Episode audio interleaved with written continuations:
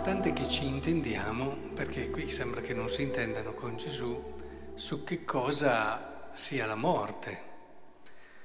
Lui lo dice, in verità io vi dico, se uno osserva la mia parola non vedrà la morte in eterno.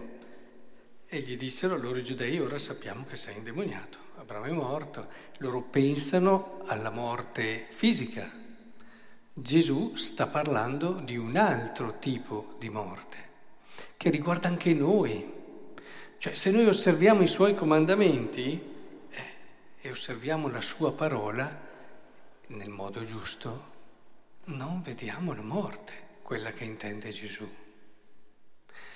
È, è fondamentale capire questo passaggio perché noi è facile che identifichiamo la morte con la morte fisica, mentre invece per Gesù è più importante la vita, è la vita vissuta nel modo pieno e completo. Non conoscere quella morte che tanti vivono, che è un vivere senza riempire di significato ogni minuto e ogni secondo, che è un vivere per tirare al giorno dopo, che è un vivere senza capire bene perché si è al mondo, che è un vivere dandosi a una voglia di là, una voglia di qua, perché se no eh, che gusto c'è. Ecco, è importantissimo che noi comprendiamo che la morte più terribile è la morte di chi non ha vissuto.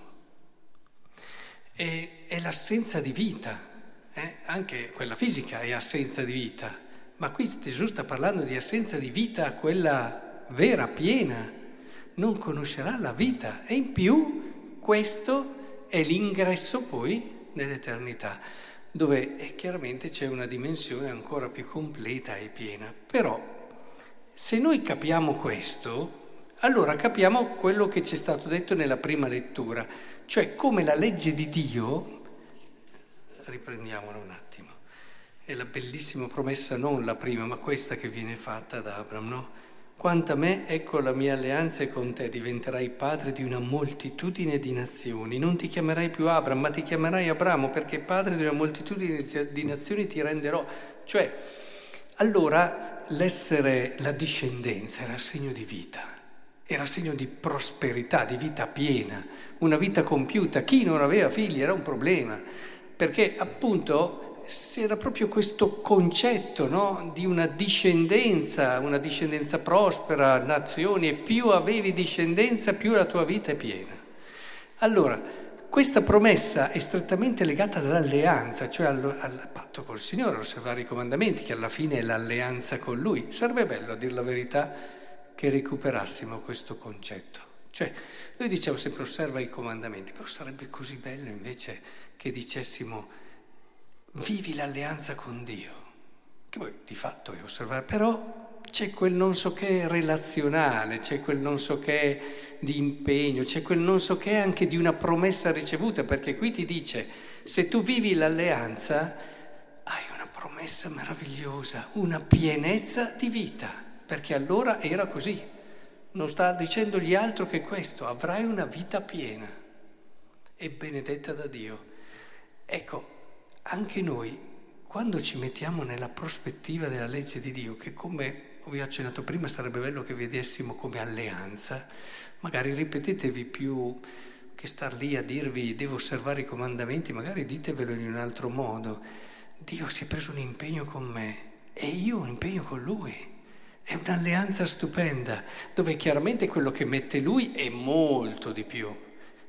Però a lui va bene così, lui si accontenta che io sia fedele a lui e dall'altra parte però mi riempie di una promessa immensa, cioè di capire la vita. Guardate che questa è una promessa bellissima, eh? capirai la vita e la vivrai fino all'ultimo minuto e all'ultimo secondo dandogli un significato e un senso di pienezza straordinario, che non ha niente a che vedere con ti riservo, ti preservo da sofferenze, ti preservo da dolori, ti preservo, no, no, ti preservo dalla morte fisica, quelle ci sono anche per chi, eh, ci sono per i santi, ci sono per tutti, ma c'è qualcosa che vale di più, che è proprio questo, la vita.